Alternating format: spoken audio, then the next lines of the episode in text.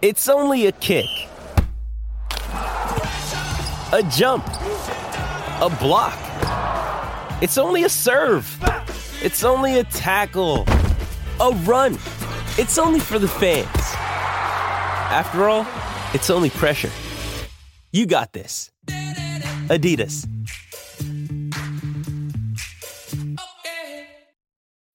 When you need mealtime inspiration, it's worth shopping Kroger, where you'll find over 30,000 mouthwatering choices that excite your inner foodie. And no matter what tasty choice you make, you'll enjoy our everyday low prices, plus extra ways to save, like digital coupons worth over $600 each week. You can also save up to $1 off per gallon at the pump with fuel points. More savings and more inspiring flavors make shopping Kroger worth it every time. Kroger, fresh for everyone. Fuel restrictions apply.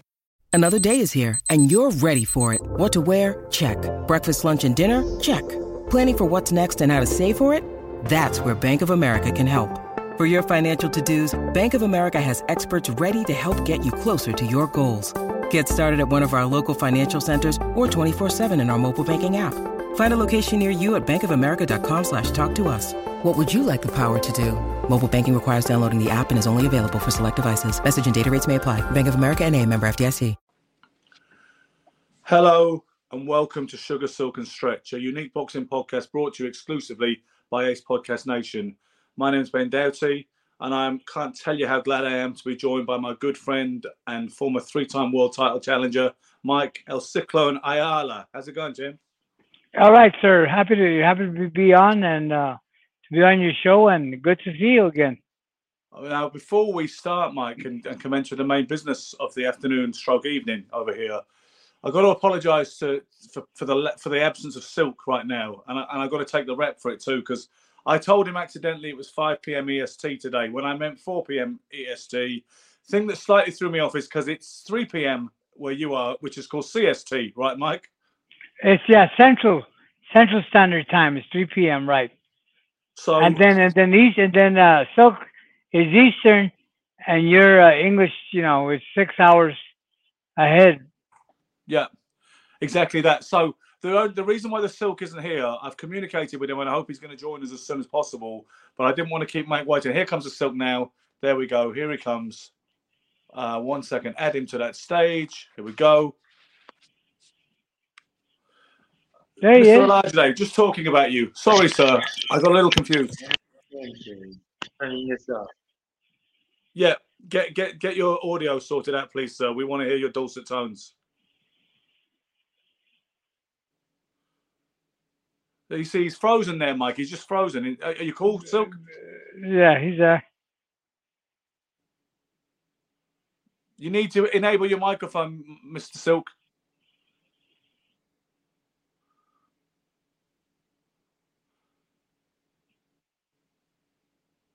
Enable your microphone, please. So this is on him. I, I'll take the blame for him being late. That was my fault, but this is his fault. Let's be clear on that. Hey. Okay. You're good. You th- that's the Olajide that I know and love. I can hear him. He's not mute. You're going to have to sign or something like that. You know. Um, Yeah, Michael, no, no. I had I had anything. another program on. I had uh, Yeah. something else was talking. I couldn't hear you guys. You haven't missed a damn thing because we only just started. Um, don't worry about the introduction bit. We've surpassed that. People know who you are. The world knows who you are.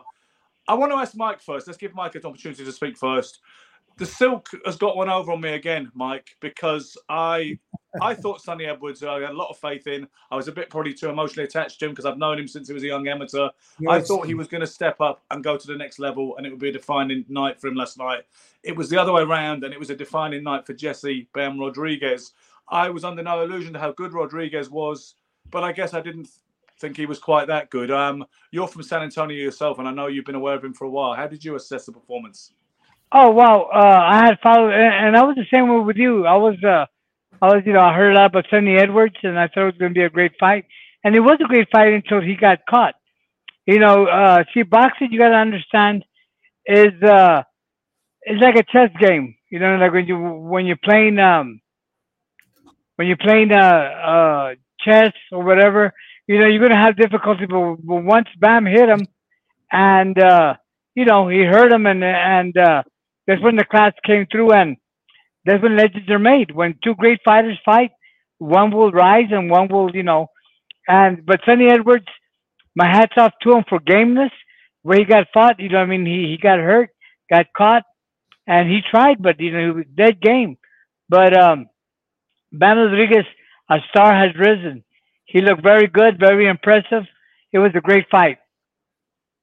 Mr. Silk. Okay, so first of all, before we go any further, Ben, I feel there has to be a deeper acknowledgement of the the uh, especially the last two fights which I've called. Last night I said yeah. it would be a late round stoppage, and the fight before that I said no, you didn't. Last night you didn't say late round stoppage. This last night you didn't. You said on points because I said, "What if he stops him?" Are you still right? You went, "Yeah, yeah, I'm more right than you." So don't don't come with that. You did not say and, and then, and then don't also forget the fight before that. I called Fury getting knocked down but still winning. Are we still talking about that, Silk? Are we, Mike, Mike, Mike hey, listen, I told you how. It's, it's, I told you Mike, how mine and his relationship was degenerated. I'm pretty much, I'm pretty much his Nostradamus. You know, I'm pretty much Nostradamus. Silk, Silk, take, you can have your flowers, okay? You can have your flowers. Don't yeah, push well, it too far because you, you know you have to give it to me. You can't just like da, da, da, and then you went on to you know something else. I barely get an introduction, eh, nothing, and then all of a sudden you just like you know you're feeling undervalued, philosophical about something else. I I feel I deserve more than that. Okay, go, let me take it from the top. We've got a running scoreboard, okay, Mike. Uh, we predict fights, and we have a running scoreboard between myself, Michael, and Gary Stretch, our other co-host. Um, now, at the minute, I am I have seven predictions. I am four and three. I've got four right and three wrong. The Silk is absolutely flying. Out of six predictions he, he's made on the show, he's gotten five right and one wrong. And to be fair to him, the one that he got wrong, he was actually messing around by his own admission. He went out on a limb for fun and he picked Charlo over Canelo. I don't think he fully believed it. He just wanted to play devil's advocate. So really, he could be six and zero oh right now. Um, I have a feeling he'll end up 27-5 at some point, but we shall see. See what I did there? yeah. okay, now thank you. I appreciate that acknowledgement. You know, this fight last night, I mean, yes, it was a great fight. Both of them have great heart, both of them have great ability or a, a excellent ability. Um, this is the classic example that I write about that I wrote about my um, system system by silk meanderings. Like being like being able to box and being able to fight are two different things. Yes. They're not one and the same, right? Boxing is kind of like superficial. You can technically execute things the way you're supposed to or the way your trainer wants you to. But Mike, as you know, like when you get into a fight, it's about it's about your instincts, it's about your emotions, it's about um, understanding what this guy's coming back at you at, and, and instinctually you're able to reflex and, and stop his roll. You know what I mean? All that kind of stuff. That's not where Edwards was at his at his strongest. He he just wasn't. You know what I mean? And that was quite unfortunate because I mean, he's absolutely likable. I love his energy. I love his fight style. You know what I mean? All that kind of stuff. But there are a number of things that we should get into actually on Edwards, which I think prevented him from really winning the fight. And one of them was, you know, as talented as he is, Edwards people don't know what they have in Sunny. I don't believe so. I don't think they know how he works like how to, how to use how how he could use himself best. They it's interesting you say that because his coach Grant Smith has been with him a few years and he's gotten a lot of plaudits for what he's done with Sunny and the relationship they have together. Yeah. And he, some people said he's a very underrated trainer because he doesn't, he's not an ego guy and he doesn't mm-hmm. call the limelight like some coaches do sure, now. Yeah, yeah. There's a lot of. But guys. it's interesting what you say. But, but what I'm saying is they can't program the kid to his ability. Like I see him as having a lot of ability, but I'm not sure he's he's getting the right programming.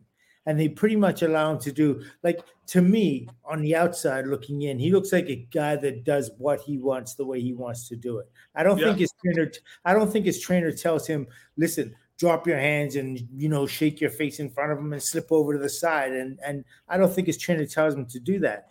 Um, what I think, if I can put my two cents in, Please. I think that Edwards Edwards uh, management underestimated uh, Rodriguez.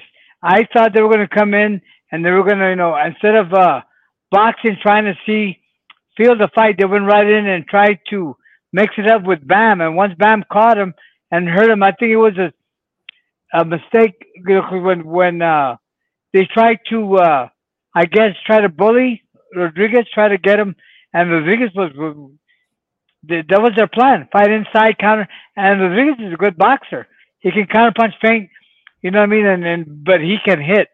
That's why they call him Bam. You know what I mean? Bam Bam. You know, he has power. And uh, but I think, but I think uh, uh, the the Edwards uh, uh, management team underestimated Bam. I think Yeah, I well, you could know, be wrong. Some people are saying he fought the wrong fight, Michael and, and Mike. Yeah. But I've got two, Mike, I I've got two schools of thought on that because have you ever boxed with someone? I want to ask you this, Michael, because I think you well, Michael was a good boxer as well, good counter puncher, but I see you more as a mover. So can I ask you, did you ever box with somebody that you might have thought that you were going to dance and move on, but you realized because they were good at certain things that you couldn't run from them because you were actually giving them a more momentum and you felt you had to stay there with them a little bit rather than give too Yeah. much ground. Do you know what I mean? Yeah, yeah, there are there are certain parts of that that ring true. That it, but it's it's almost like it it it's that sways within the three minutes. It's like there's times when you can, there's times when you can't. There are times when you have to really like you know plant yourself and make this guy know, make this guy feel you. And there are times when you shouldn't be doing that. And those are all in the moments of you know that all happens within three minutes. Is that like uh like Howard Cosell would say, shifting tides ebb and flow. That's what Yeah. happens in boxing, and that's the guys who really know how to fight, know how to go with the flow. They know how to read their opponents and their opponents' intentions, and they need to and they and they know their own abilities. They're honest with their own abilities, and know what they can do. Now, this kid, uh, to me, Edwards, he isn't a defensive wizard. He has great footwork, but mostly when it doesn't count. Okay, so this is the first time I really watched him his, his whole fight. Great footwork, beautiful footwork, but when it doesn't count, he's moving when he doesn't when he doesn't really Have to. He he he should be moving when this kid is punching at him. That's the time to move. And Great and- analysis, Michael. Great analysis. You're right about that. And he wasn't blocking properly either. The black catching shots and counter. You know what I mean? Exactly. You know, that was good. Do you know what? I think a true defensive master. I've said this before when we've spoke about boxing. Obviously, Silk. That a tr- it's great. It's one thing having great legs and great reflexes and a little bit of flash about you, a little bit swagger. But true great, def- true defensive geniuses for me have got the three levels. They've got the feet, they've got the hands, and they've got their upper body movement from when they're not moving on their toes. And Yeah. and that's why you see a guy like James Toney being a defensive master because he had all those aspects. Whereas you might you might have great legs So and that you might- allowed him to go from middleweight to heavyweight. If he didn't have that head movement, there's absolutely no way he would get to where he was. And- And people were saying that Edwards wasn't blocked.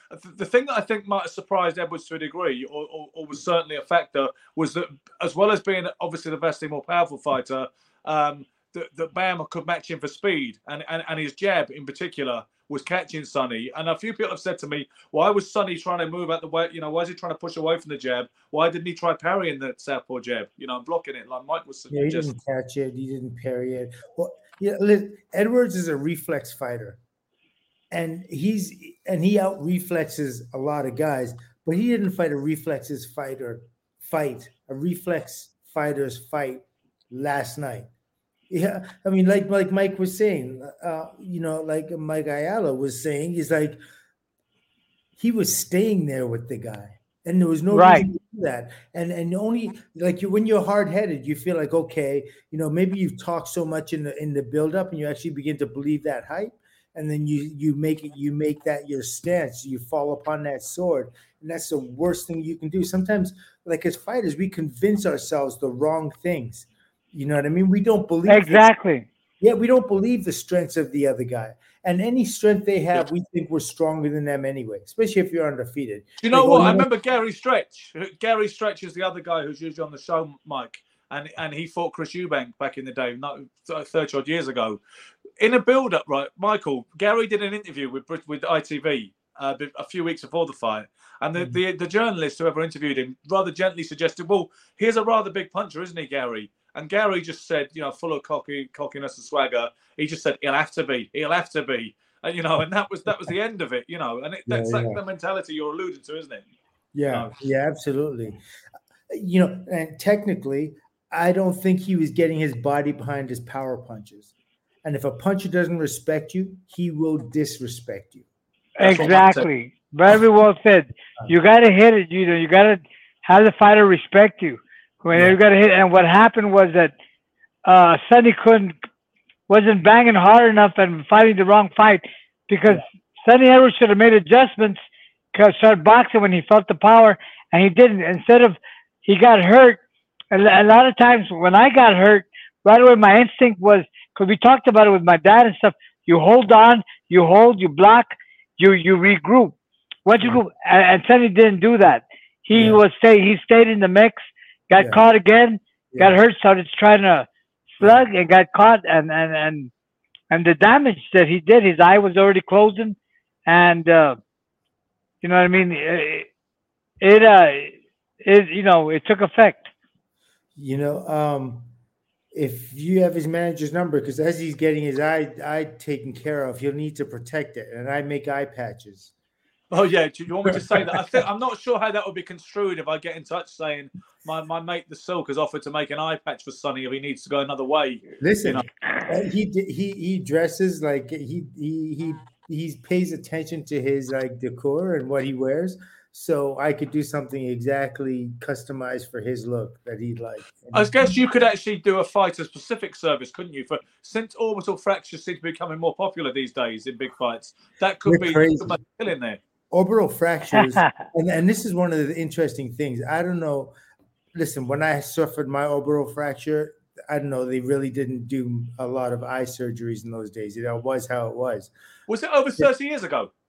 yeah it was well over Because that 30 years. picture of you on Facebook was surrounded by all the chicks that you posted today. When I- you said about 30 years ago, I thought, has he had the eye patch that long? Wow. Yeah yeah i've had it since um like 1990 91 Oh, wow. 91 uh, yeah. Okay. yeah so it had been a while. I needed it longer before then but i actually started using it in 91 um, the eye injury itself happened in 86 and i know that it's absolutely Hey, it's Kaley Cuoco for Priceline. Ready to go to your happy place for a happy price? Well, why didn't you say so? Just download the Priceline app right now and save up to 60% on hotels. So, whether it's Cousin Kevin's Kazoo concert in Kansas City, go Kevin, or Becky's Bachelorette Bash in Bermuda, you never have to miss a trip ever again. So, download the Priceline app today. Your savings are waiting. Go to your happy place for a happy price. Go to your happy price, Priceline. A problem. And and i don't know like what happened with my eye it got tr- the muscles got trapped within the um uh, the an orbital fracture and then the, that means the bottom of the floor has dropped and the eye drops in the socket. So they need to raise it back up. In my day when i got it done they don't get them exactly even the way nature does it. So it was just a little bit like this. So even though it's just microscopic like this uh, uh, in my head but with your eyes when you're looking out the difference is like huge. So i'm looking i'm looking i'll see one of your heads here. Where am i? Uh, i'll see one of my heads here and then i'll see another head of the same guy over there and off to the side. And so when punches are coming at you like do you slip the low hook or do you slip the high hook?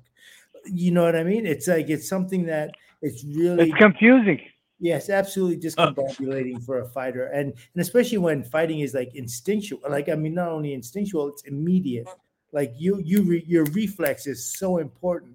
And and I'm not the kind of guy that absorbs punches, and I don't think Sonny is the kind of guy that is an absorber either. Somebody who's built, like, somebody who's built like uh like Marvin Hagler and Iran Barkley and James Toney. They're thick. You know what I mean? They're built for that kind of stuff. Yeah, with the size of neck too. Yeah, yeah, yeah. There's all sorts of things going on. So, so I don't know if today they have those kinds of. They can maybe get it back to exactly perfect the way nature intended it. Very few Yeah. things are that way, but if they can do it with eyes, then good on them. But I tell you, I, I think that any fighter that suffered an orbital fracture, even as recently as mm, 10, 20 years ago, 30 years, 30, 30 years from when I suffered it, meaning closer to today, to today, I, I think there's always going to be a problem if that, as long as they, it, it- we've got an increasing amount of cases, certainly in the UK, in the last couple of years. With Daniel Dubois is said to have suffered an orbital fracture versus Joe Joyce a couple of years Yeah. ago. Yeah. Billy Joe Saunders three years ago against Canelo, that injury was cited, and now Exactly. Sunny Edwards um, last Yeah. night. You know, so Yeah. it does seem to be a So what happens with that, Ben? So what happens is the the force of the punch is so strong a lot of times when it happens that it pushes the eye back and down and, and it, it explodes it, it kind of like implodes within your skull, right within your eye socket. Wow. And your and your eye sits on a bunch of very like tissue, wet tissue paper, a floor of little bones, uh, little, little orbital uh, things. And what happens is that blows out, and they call it a bombardier fracture. The eye drops in the socket. Yeah. But what the little muscles that move the eye, if they get entrapped within those bones, then it can't move. Like it'll move a certain distance, then it won't go the rest of the way. And that's what creates the double vision. Did you see when Sunny was getting some attention? I think it was just stitches to the cut, um, and he was lying. He was lying flat on his back in the dressing room on one of those tables, and Yeah. Bam went in to see him, and there was a lovely um, little cameo between the two of them. Yeah. Where Sunny said, "Yo," I mean, he's talking in his white rude boy accent. I told you, about. he's like, "Yo, good fighter, man. Yeah, yeah. I swear again, you know, good fighter. So much respect for you." Then he said, "But what I love, what Sunny said that was really nice and classy. He said, obviously now you're going to push past me, but I would love to come and do some sparring. He actually said he didn't say I want a rematch. You know, sometimes a guy gets beat out of sight, which I'm not saying he was, but sometimes a guy does get beat out of sight and he starts screaming rematch, and we're all like, "Are you crazy?" Yeah. Sunny said, "You're obviously going to push on now, and that's Yeah. right and proper, as I would have done if I'd have won." But I'd love to come and spar you, and I'm sure he means it too. Yeah, And, um, classy. and- very and classy and very smart. Very Um, smart. And but yes, thank you. And then and then Bam said to him, you know, I've got so much respect for you. And he goes, and you're funny as fuck too. Bam said to him, you know, because of all the banter all that week in a press conference. So that's nice to see, right? Yeah. What do you think, Mike? Oh, I think it's good. You know, they're fighters. It's not like we know there's not a lot of hatred or they got to hype up the fight. There were two complete gentlemen in Mhm. there for the fight, and it, and it's good to see. It's good. Sometimes you know the fight you didn't have to hype. They're two world champions, and the hype the, the fight builds itself up. So I think it was very it was very very nice. And the team did a great job of stopping at the fight at the right time. It was Yeah. never more perfect time because it was only going to get worse. One Yes. person over here of prominence, of some kind of Twitter prominence, accused Sunny of quitting. I mean, they had a bit of a beef. These people. This guy's a former fighter who was British champion, and his notoriety is based on the fact he was a former soccer player who, who turned professional as a boxer rather late and ended up Who winning a said British that? title. Huh? And he said, "You quit in the biggest fight of your life. You quit like a dog in front of the world." But I can't find any sympathy for that for that very emo- emotional, biased um, evaluation. To be Yeah, honest, I don't That's think a lie. wants. Yeah, he did. He didn't want to quit. This corner code pulled the corner off, pulled the ta- pulled the plug on the event, and and I'm sure he would have went on, and he would have went out on his shield. He would have gone. He he, he would have died in the. He would have died on the line. Sunny Absolutely. Edwards' game. That's why I saw that he was already busted up, and he took it. You know, I, I'm into that. I'm into the fighter. You know, when I see a fighter quit and stuff like that, this guy did not quit. He was blasted, and he You was in the fight. Yeah. And and the shot Exactly. he got hit with, the shot that he got hit with that dropped him was hellacious. You Yeah. can't get hit much harder than that. No, It that was a wicked short- uppercut. Short southpaw. I th- I didn't think it was an uppercut, Mike. I'm not Yeah. sure. I It was thought a it was more straight like punch. that kind of driving Oh, short it was an overhand right. Yeah, yeah. left southpaw. A left hand. Yeah. Oh, another thing too. Uh, uh, I remembered. Thanks for bringing it up. The, both of them were southpaws. Well, no, Sunny is not really a southpaw. He's a switch hitter. He switches. He switches. Yeah. Yeah, but but but he but he came out southpaw, and uh, and uh, I realized because I remember in my fighting days when two southpaws fought, my father used to say, "Well, you got to use the you know a lot of the right hand, a lot of right hooks." yeah. When two left-handed not lose a fighters. left. Yeah, they said Yeah. they were ugly fights. They always said when you have two southpaws, it's going to be ugly and this, that, and the other. But that's only if both southpaws don't know how to fight. They- Listen, what Yeah, about yeah, Clint that's not true. and um, who was it? Clint Jackson. Back in the day, there were two south. Frank the Animal Fletcher and Clint Jackson had one hell of a fight. They're both Yeah. southpaws. That wasn't some, um, you know, I didn't stink the joint out, did it? yeah, no, no. And No, it just makes when people say that. Uh, uh, like yesterday's yesterday's fight was the classic. I thought it was, even though Sunny Edwards didn't win, but it was the classic. And I thought there were two southpaws. And I just think it's just myth when people say it's just like when people fight when right-handers fight left-handers. Some people say move to the right, some move to the left. You know what I mean? Mm-hmm. Yeah, well, we, we speak about that quite a lot, Mike. Uh, Mr. Silk here tends to go against most of the cliches and most of the knee jerks.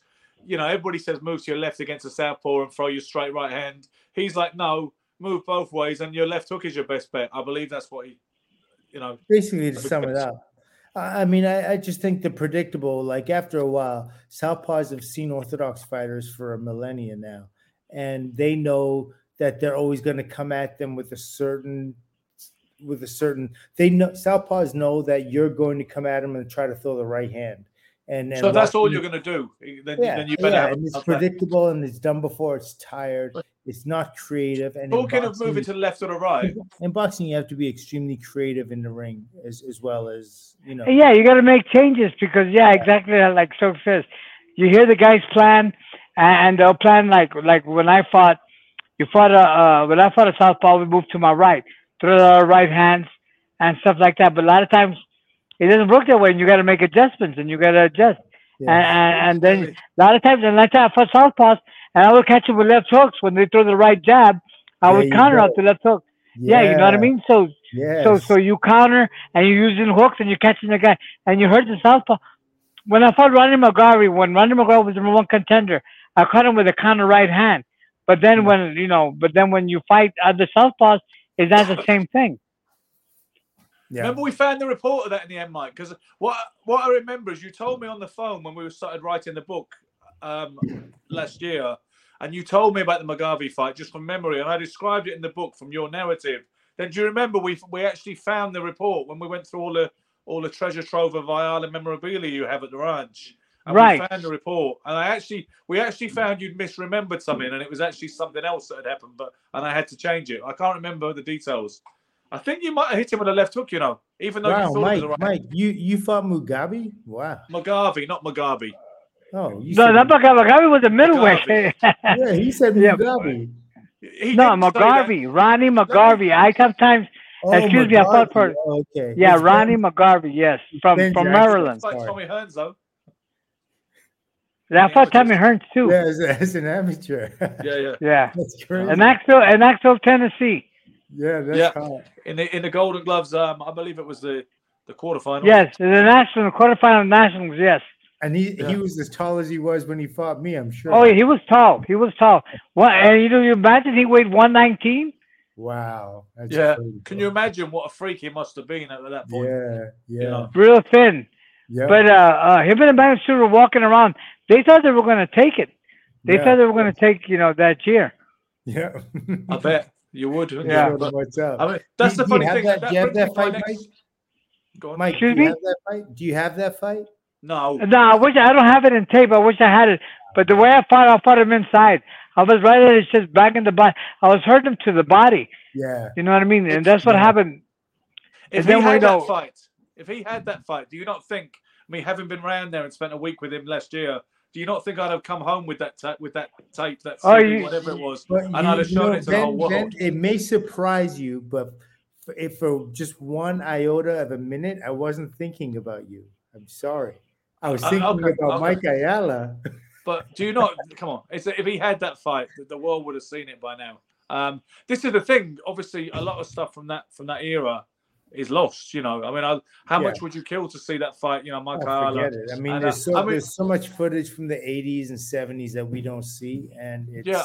mind-boggling. We're lucky that we've got Hearns versus um, Pryor in, in the amateurs. We've got that on tape. Yeah. But but you know what? It kind of loses its mystique once you've watched it ten times. You almost prefer the situation when you hadn't seen it and then you watched it the first time. Do you know what I mean? That's human nature, though, right? That's Yes. human nature. It's like once you've seen it, you can normalize it, and once you've normalized it, you can forget it. in any case, my next point, Mike, because there is an argument that you were the most successful amateur fighter ever, ever in the history of San Antonio boxing. Now, your friend Andy Pastran, um, who said to me before the fight, he said, "Bam will stop him. He'll make him quit." And I said, "Just remember, you said that in 36 hours' time." So obviously, he ended up looking good. But what I saw, he posted on Facebook today that he believes that that Bam Rodriguez will be either is already or will be the greatest fighter in San Antonio history. Um, what are your thoughts on that?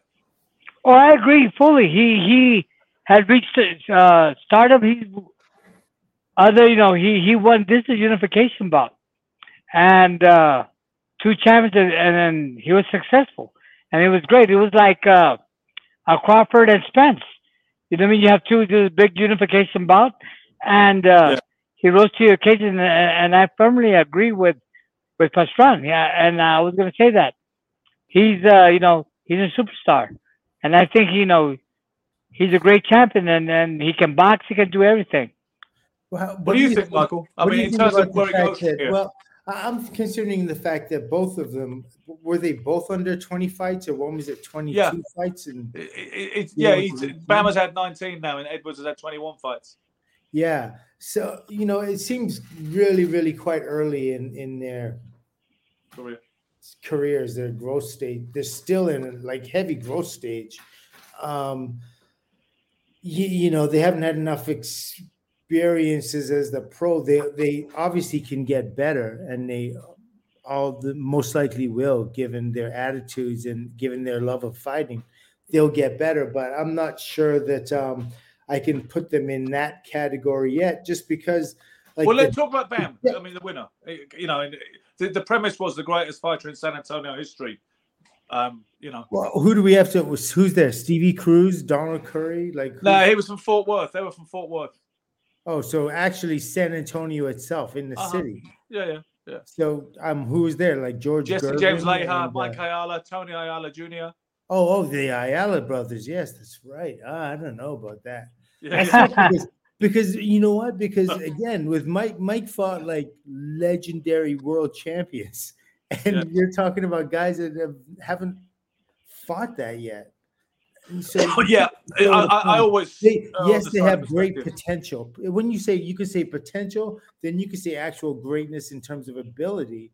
Once you're on the other side of their career, but Well, to- as I always say, you always say ability, and I always say accomplishments. What with your ability, you know, that that's what ultimately defines it. What you actually did, and you know how your I don't resume sounds like a bit yeah, of a because uh, but, but Ben, but accomplishments can be like, okay, I could win the WBC title, but I won it by beating.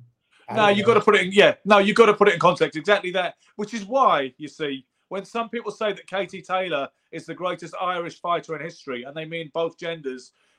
Here's the thing: her, her statistics and her accomplishments are better than anybody's, but you have to put it in context of the standard and who she beat and everything else. That's Yeah. where that's where we got to make that judgment in context. Absolutely. Okay, thank you. Finally, Oof. You make out you make out like I never agree with you, like never. It's like that ain't true. I agree with you a lot, and I big you up a lot, but you ain't getting away with some of that stuff. Uh, let me say this just in a commentary. Uh, I can't remember the guy's name, but they said uh, that uh, uh, Bam was going supposed to fight, or they were thinking of a fight, uh, fighting the the the flyweight from Nicaragua. What's his name? Um, Chocolatito, Roman Gonzalez. Chocolatito. Yes. Yeah. Well, he's still around. That Chocolatito. Oh yeah, and he won a title. You know, he's lost and won. Yeah. So that's a fight there. He's already beaten that Rungvisai, the guy that beat Chocolatito going back to 2017 um, a couple Right. of times. But And he's already that beat that guy. See, this is the thing that's interesting because you said this last. You said this Friday night, Silk. What you marvel at is the guy, a guy that can win super flyweight titles and actually go down to flyweight and be as effective. You were you were saying that in itself was quite awe-inspiring because you think if you've got to weigh in at 115 pounds and you can get down to 112, you think that must be in itself quite a task. Yeah. And, and I mean, and there's so little to lose, right? I mean, they're, they're, it's not like they have like a lot of mass that you can cut from or fat. But Mike used to do it though. Mike boxed at featherweight and then he came back down to super bantamweight. Yeah, I fought, I fought featherweight, I fought super bantamweight, and I fought bantamweight too, 118. so Yeah. how so how do you how do you do that, Mike? Like, was there a certain sacrifice, more sacrifice that you made? I, I find that hard to believe that you made more sacrifice because you'd always go 100. percent Well, it's funny because I was probably uh, realistically a bantamweight, but I fought I fought up to featherweight. You know what I mean? At 126. But I guess uh, as I got older, like when I was with Victor Val when I went to New York, I fought uh, I fought uh, Lee Cargill at 118. That was a bantamweight fight. Mm. Yeah. Yeah, After and having uh, already fought Lopez for the featherweight title. right for 126. Yeah, and uh, well, I, I fought Nicky Perez. Uh, uh, Victor Valle got upset when when I fought when I won the North American Championship in uh, in uh, Ann Arbor, Michigan. I weighed 118 pounds, and Victor told Dennis we should be fighting bantamweight instead Yeah. of uh, junior feather. Cause I was coming in, you know, but then again, I was in better shape, more dedicated, watching what I ate, and, and I was taking better care of myself. Yeah. So Yeah, well, you were an incredible fighter. I think these kids, you got to give them a little bit more time before they can get into that level, and Yeah. you know, we go from there. But uh, Well, I say Bam's already world champion, and he proved it already. And I, the reason I say that he's going to be a great, I know maybe I'm, I'm going ahead of myself, but um, He's only young.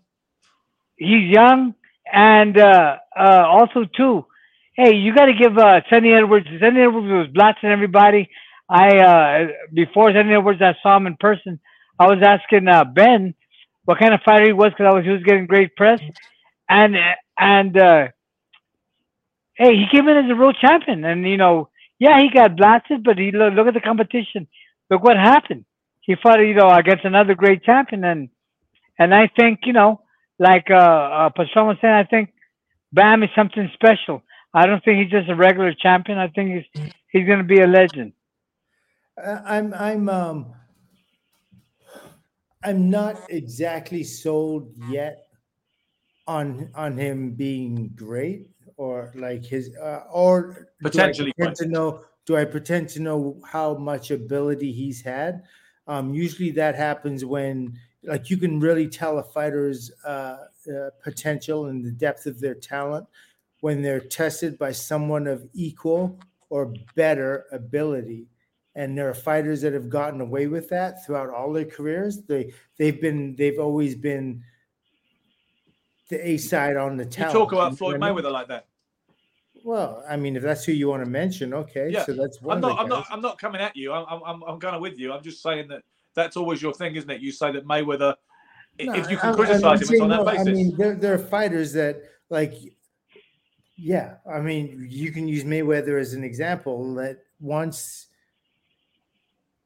they they always are the A side, and there's never been like an equal. He's never had that time where somebody said, uh, "Well, Hearns and Leonard are both in their prime," and there's no way that there. Fifty percent of the people feel like Leonard's going to win. Fifty percent feel like Hearns going to Yeah. win. But every time Do you know the only time Floyd was the betting every underdog? time Floyd steps into the ring, 100% of the people say Floyd's going to win. Well, well, do you know the only time he was an underdog? It isn't because of his great talent. It's because you just know that he's not going to lose to this guy. Do you know the only time he was an underdog? No, in I don't. Career? Have a guess. We both have a guess.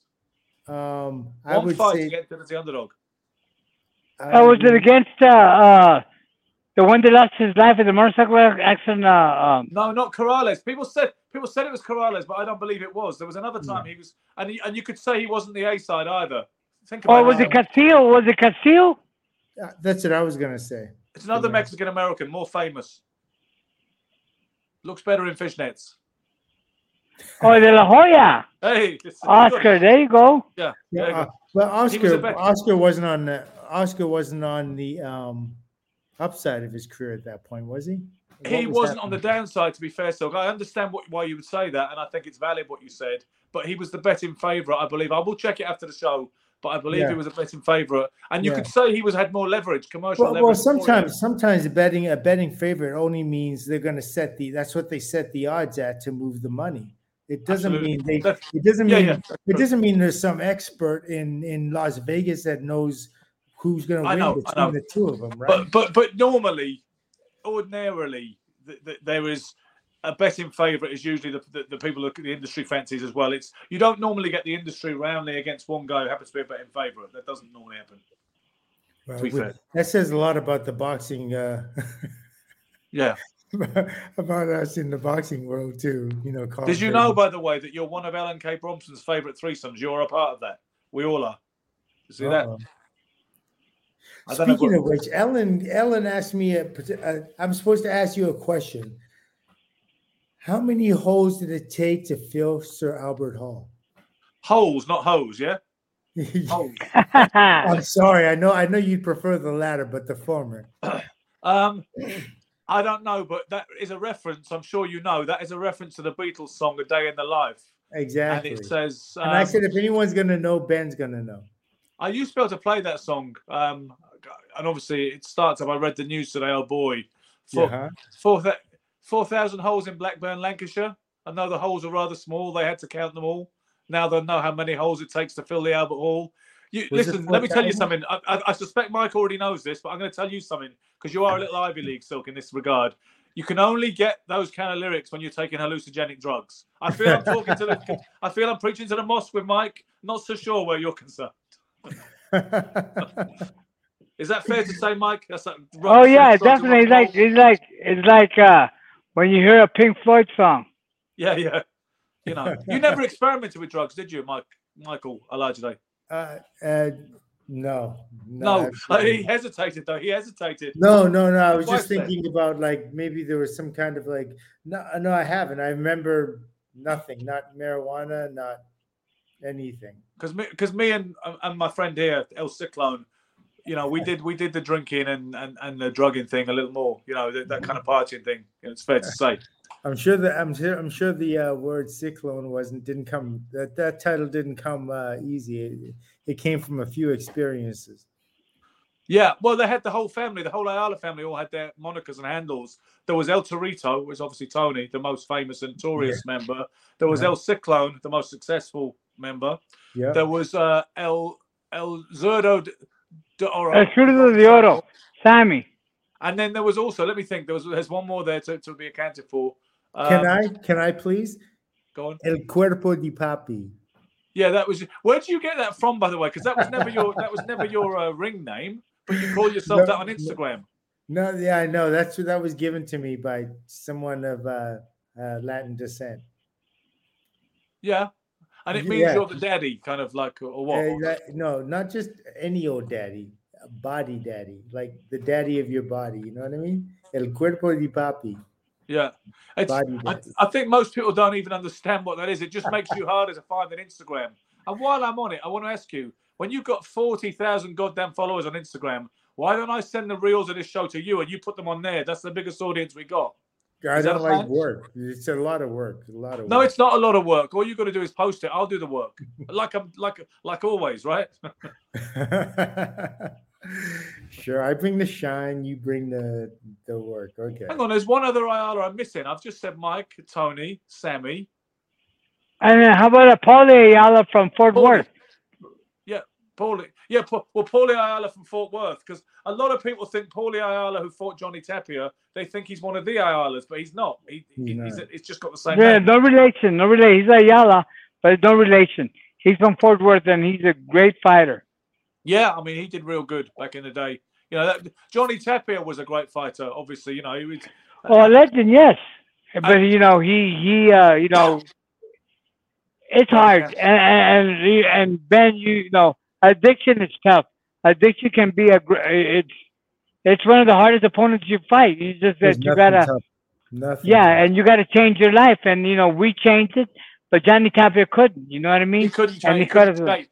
And this is the thing, Silk. You know when Iceman John Scully, who's a great guy and he's a friend of yours and mine. You know when he sounds off about addiction and he's a real hardliner and he's got no empathy, no sympathy, he can't relate to it. That's I can't discuss that with Scully. We had a bit of a chat in Atlantic City about it, which wasn't entirely uh, fruitless.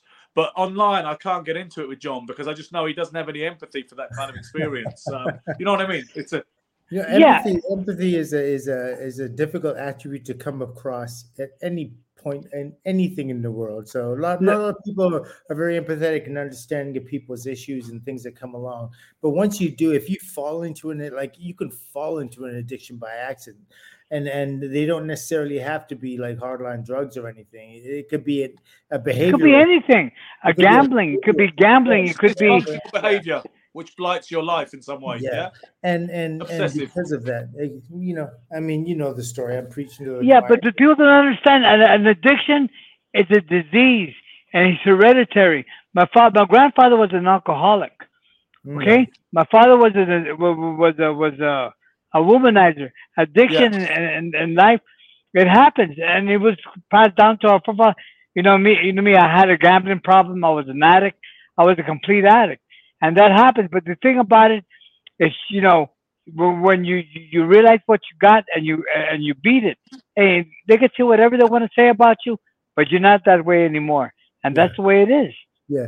Well, you know what? If I were to have one addiction, it would be womanizer. I'd choose that one. Yeah, my father was choose that one over all of them.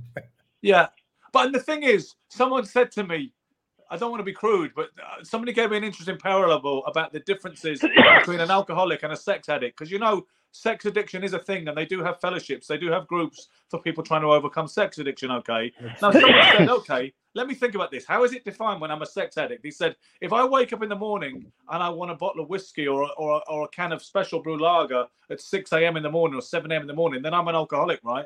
But if I mm. wake up with an erection and I want to have sex with my significant other, that doesn't make me a sex addict, right? No, So no, a with of- the significant other. See, that's the thing. Yes, with of with a significant other, that's within the boundaries of a relationship, and that's all well and good. I don't know if that. I mean, I guess it can be an addiction if your significant other is like, "Oh Jesus, not again." Yeah. Well, that or or or, that or to they were saying like like a sex addict, like guys that have you know they buy porn, they buy you know Yes. uh, pornography, and you know you know with, with kids and all kinds of crap. You know what I mean? Well, it prevents you from from social. I mean, from normal social interactions. Yes. um, and, and behavioral traits and those kinds of things. I guess are the ones that make it. You know, they stifle your life. They stifle your creativity. They stifle it. Stifles your happiness. All the rest of that kind of stuff. But I feel like right now we've gone way off the road of what I wanted to. to what Go on, were bring us back. about. I wanted to come right back to Edwards again, and I wanted to Go. ask you guys, how do you put Edwards back together? Um, I think there's fights out there for him for a start, Michael. There's definitely fights out there for him, particularly if Bam moves up again now. Then Edwards should would be in line for something.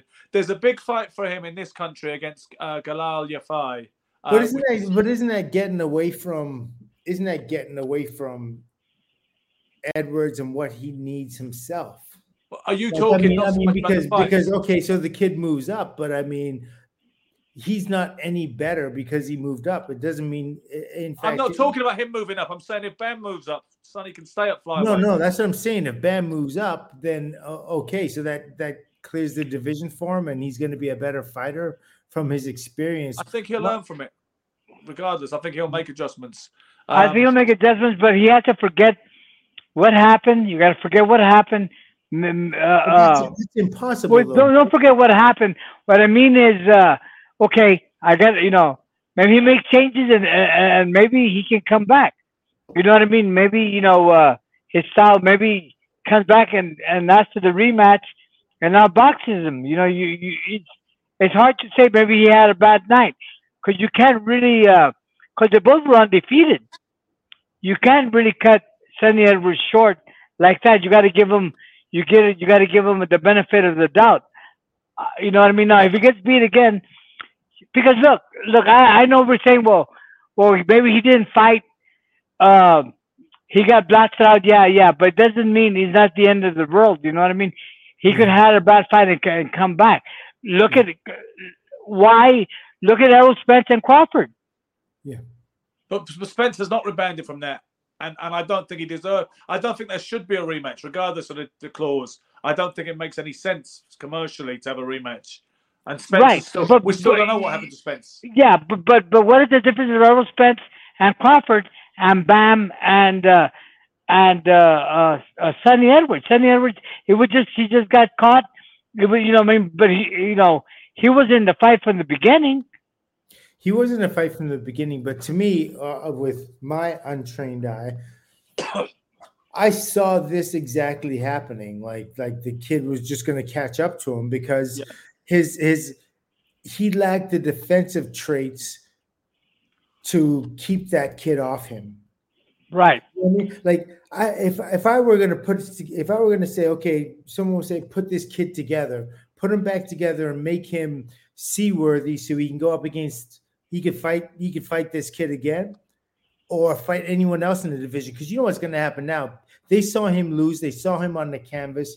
Now that emboldens emboldens all the other fighters, all the other guys in that division. They feel like, okay, I see him on the canvas. I can put him on his ass, right or wrong. They they're now stronger because of it, right? right. They've seen him lose.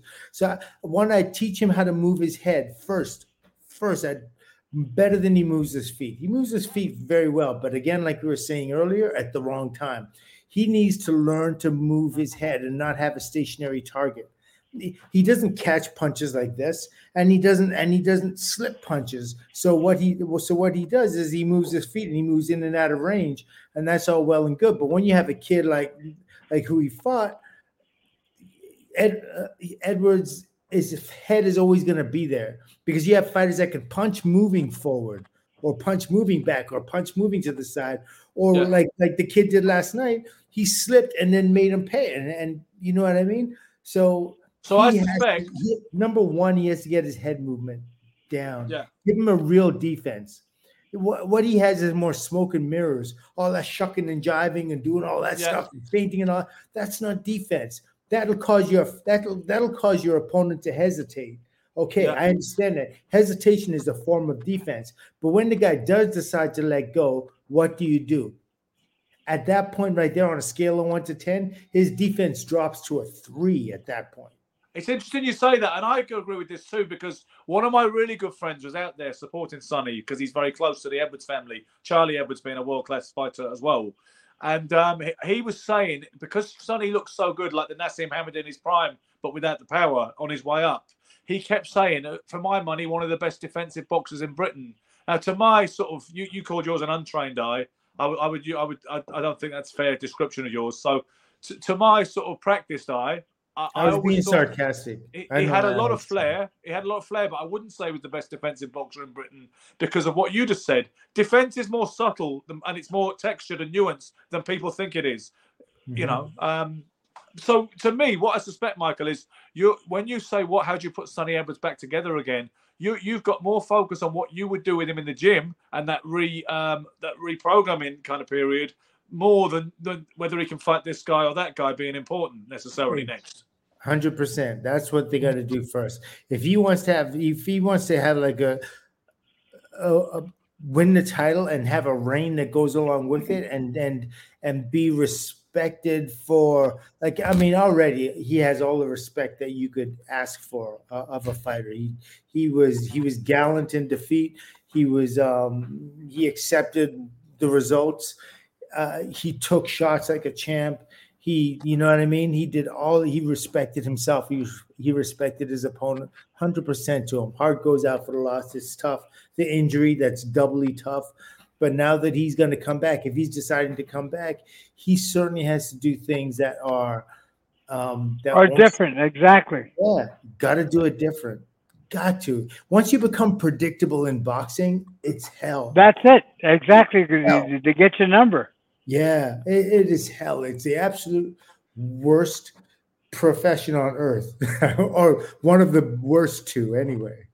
Once they know what you're doing, once they know what you're capable of, once they understand you, once they get your timing down, they get a beat on you, it's over. And if you don't have somebody always thinking about that and always thinking about, listen, this has got to change because they've seen this already. Every time when when when you go into train for a fight, you're trained, you're in camp for a, for six months. You best believe they, that the trainer, if the trainer is worth their salt, they've looked at you and they've seen all the habits and your ticks and your reflexes and all the rest of that kind of stuff, and they're working specifically on those things. That's so it. Every time you talk this way, I ask you the same question: Why don't you train professional fighters in in, in a really orchestrated way? Um, I've never I've never really been more asked or sought after, but I've never really been out that way either. I've because never, you should uh, be doing it. I mean, Mike does it. Mike Mike brings them for the amateurs, but he's in for the long haul. I'm sure when he gets a kid who who wants to turn over and is invested in. So, so Silk, I get the fact there's it's more immediately lucrative and reliable to do the PTs and the personal training, and you found your way of doing it. You know, you tend to have some delectable clients. I know that, but why don't you train fighters? Because I think you're needed in the game I don't know if there's going to be an element of sacrifice involved in it, but I, that's the question I ask you. Well, there is always there is always a sacrifice, is right, Mike? Always involved. As a trainer, there's sacrifice because, I mean, even just Yeah. the, emotion, the, the emotional sacrifice is number one, right? Yeah, Yeah, it's emotional sacrifice. It's time. You got to take time. And then the fighter doesn't want to run. It, it it's it, it really affects the trainer too. It, it's it's that easy. Yeah. And, and I respect uh, Michael's uh, opinion. I mean, he knows what, and he's correct. What it takes, but there's other factors. As the fighter, you know what I mean? Is is you gonna you know, live up to it? Because you know, yeah, we're talking about certain amount of fighters, but to make it to the top, but it's but, but it's uh it's an ongoing process.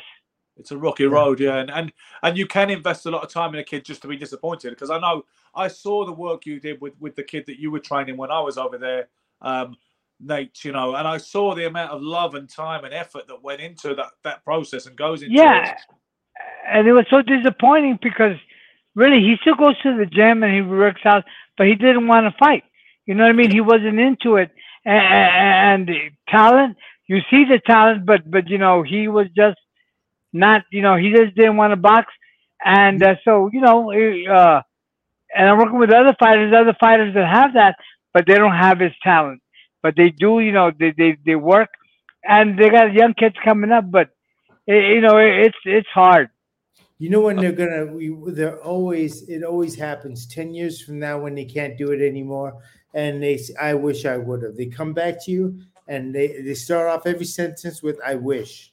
Yeah, you know what I mean? I wish you would have made me. I wish I would have that uh, I should have definitely and it's just Yeah. I, you know, I'm old enough, uh, like I'm 60 now. I've heard it a number of times in a number of different aspects from a number of different people, and and that's it's kind of frustrating. I've worked with some guys, you know what I mean, like like Mother's Day is around the corner. Find the perfect gift for the mom in your life with a stunning piece of jewelry from Blue Nile. From timeless pearls to dazzling gemstones, Blue Nile has something she'll adore. Need it fast? Most items can ship overnight. Plus, enjoy guaranteed free shipping and returns. Don't miss our special Mother's Day deals. Save big on the season's most beautiful trends. For a limited time, get up to 50% off by going to BlueNile.com. That's BlueNile.com. not necessarily peripherally, but I very intensely in short periods. And I'm the kind of individual that, like, I'm a hardliner. I want it a certain way because I know that if you do it that way, it, it will bring you success. yeah, But at the same time, if there's a lot of people don't like the discomfort that comes along with being a fighter and the discomfort not of getting hit because everything is about not getting hit from day one.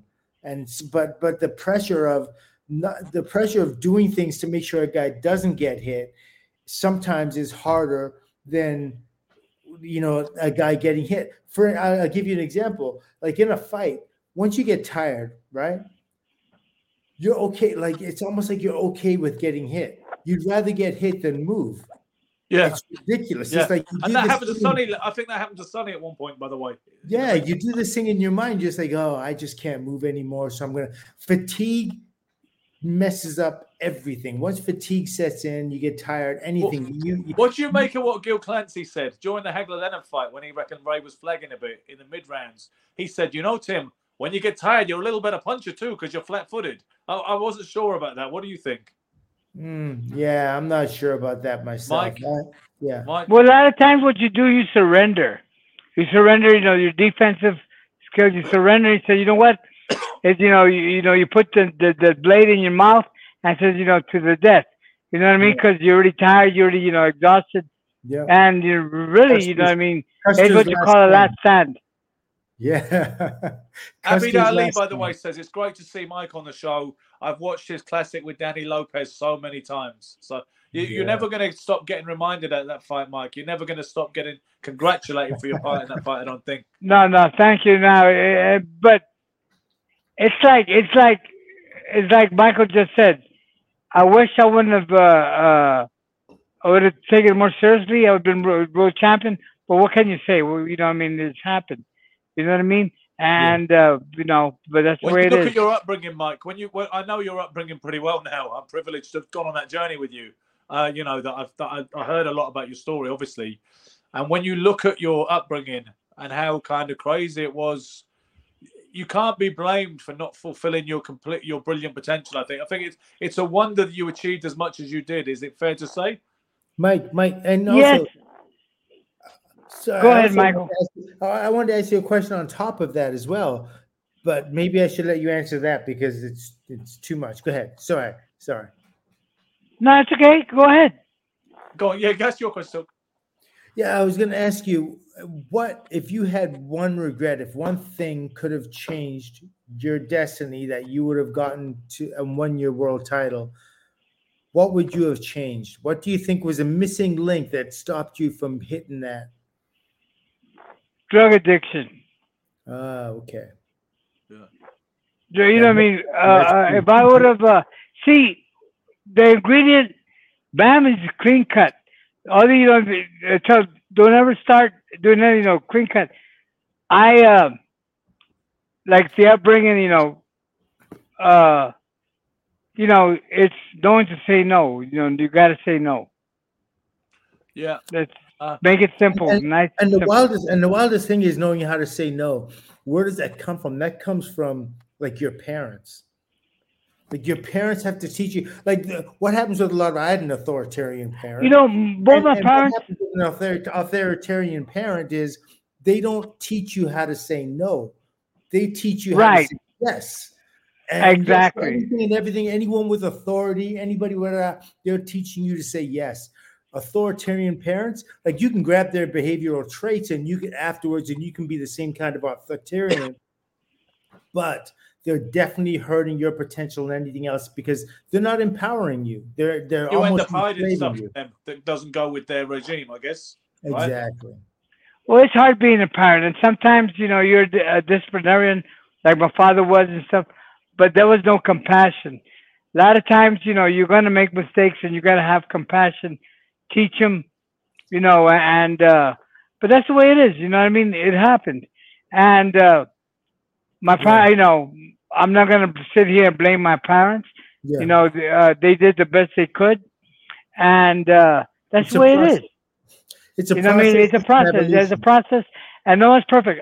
Look, none of my kids did drugs, but then again, you know what I mean. I wasn't a perfect parent, and uh, you know it's hard. It's hard to uh, to uh, to say. You know who's what's a good parent and what's a bad parent. And the thing is that you know what I mean. You know, uh, you just gotta just just do the right thing. That's all. Yeah. Yeah. I mean, I can go deeper, but I won't. Oh, that's Huh? cool. Yeah, you're learning, Silk. You're learning because yeah, I think there's you know what. You have any guys- children, Silk? Yes, I have two boys, Two boys. How old are they? and they are uh, one's 27, and he's a captain in the Marines, actually, Marines ground. Oh well, you did great. You're doing good. Yeah, they're doing good, and and um, my younger one is uh, in physical therapy. He studied. He went to, he graduated Brooklyn uh, College, and so he. Oh yeah, well, the, the right there in Brooklyn stuff. They're good kids, good parenting. They never Yeah. did. You know, th that's awesome. My hats off to them. You know what I mean? That's they've great. Done a good job. They've done most of it's because of their mom, but I can get a little bit of it. I can get. a No, little you don't. No, you got to give them a lot of credit. Give you a lot of credit. Awesome, No, awesome job.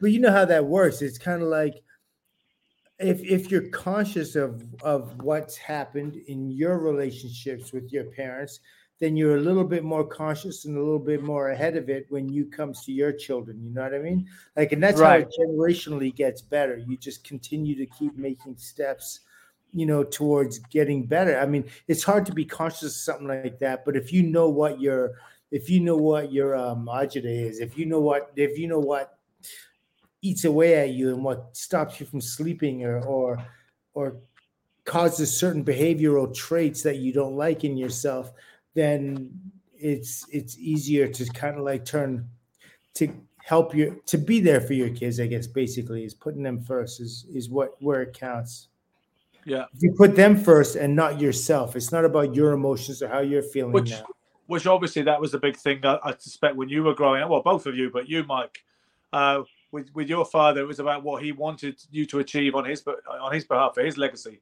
Who we got there?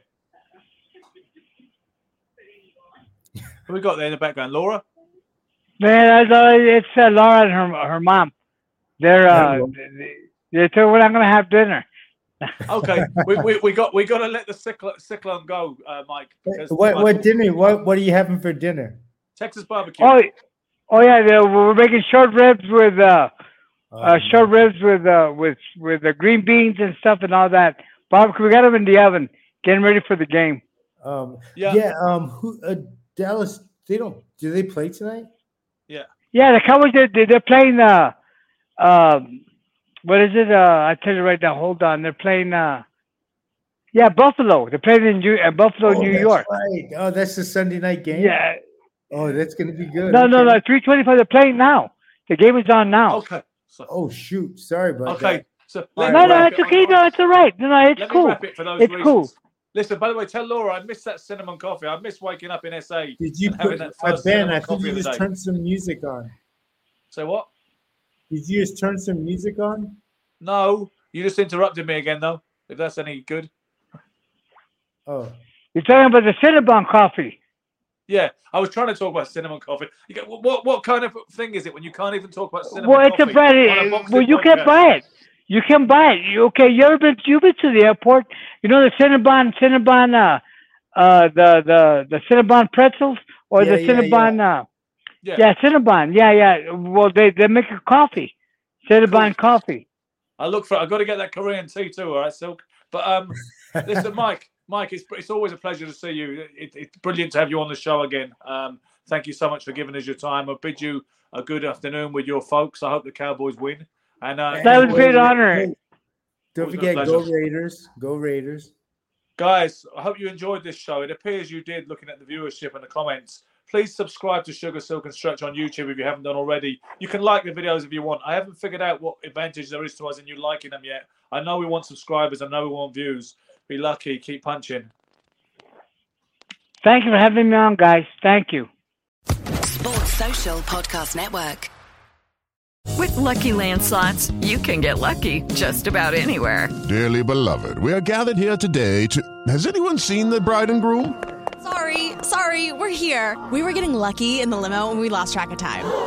No, Lucky Land Casino, with cash prizes that add up quicker than a guest registry. In that case, I pronounce you lucky. Play for free at LuckyLandSlots.com. Daily bonuses are waiting. No purchase necessary. Void where prohibited by law. 18 plus. Terms and conditions apply. See website for details.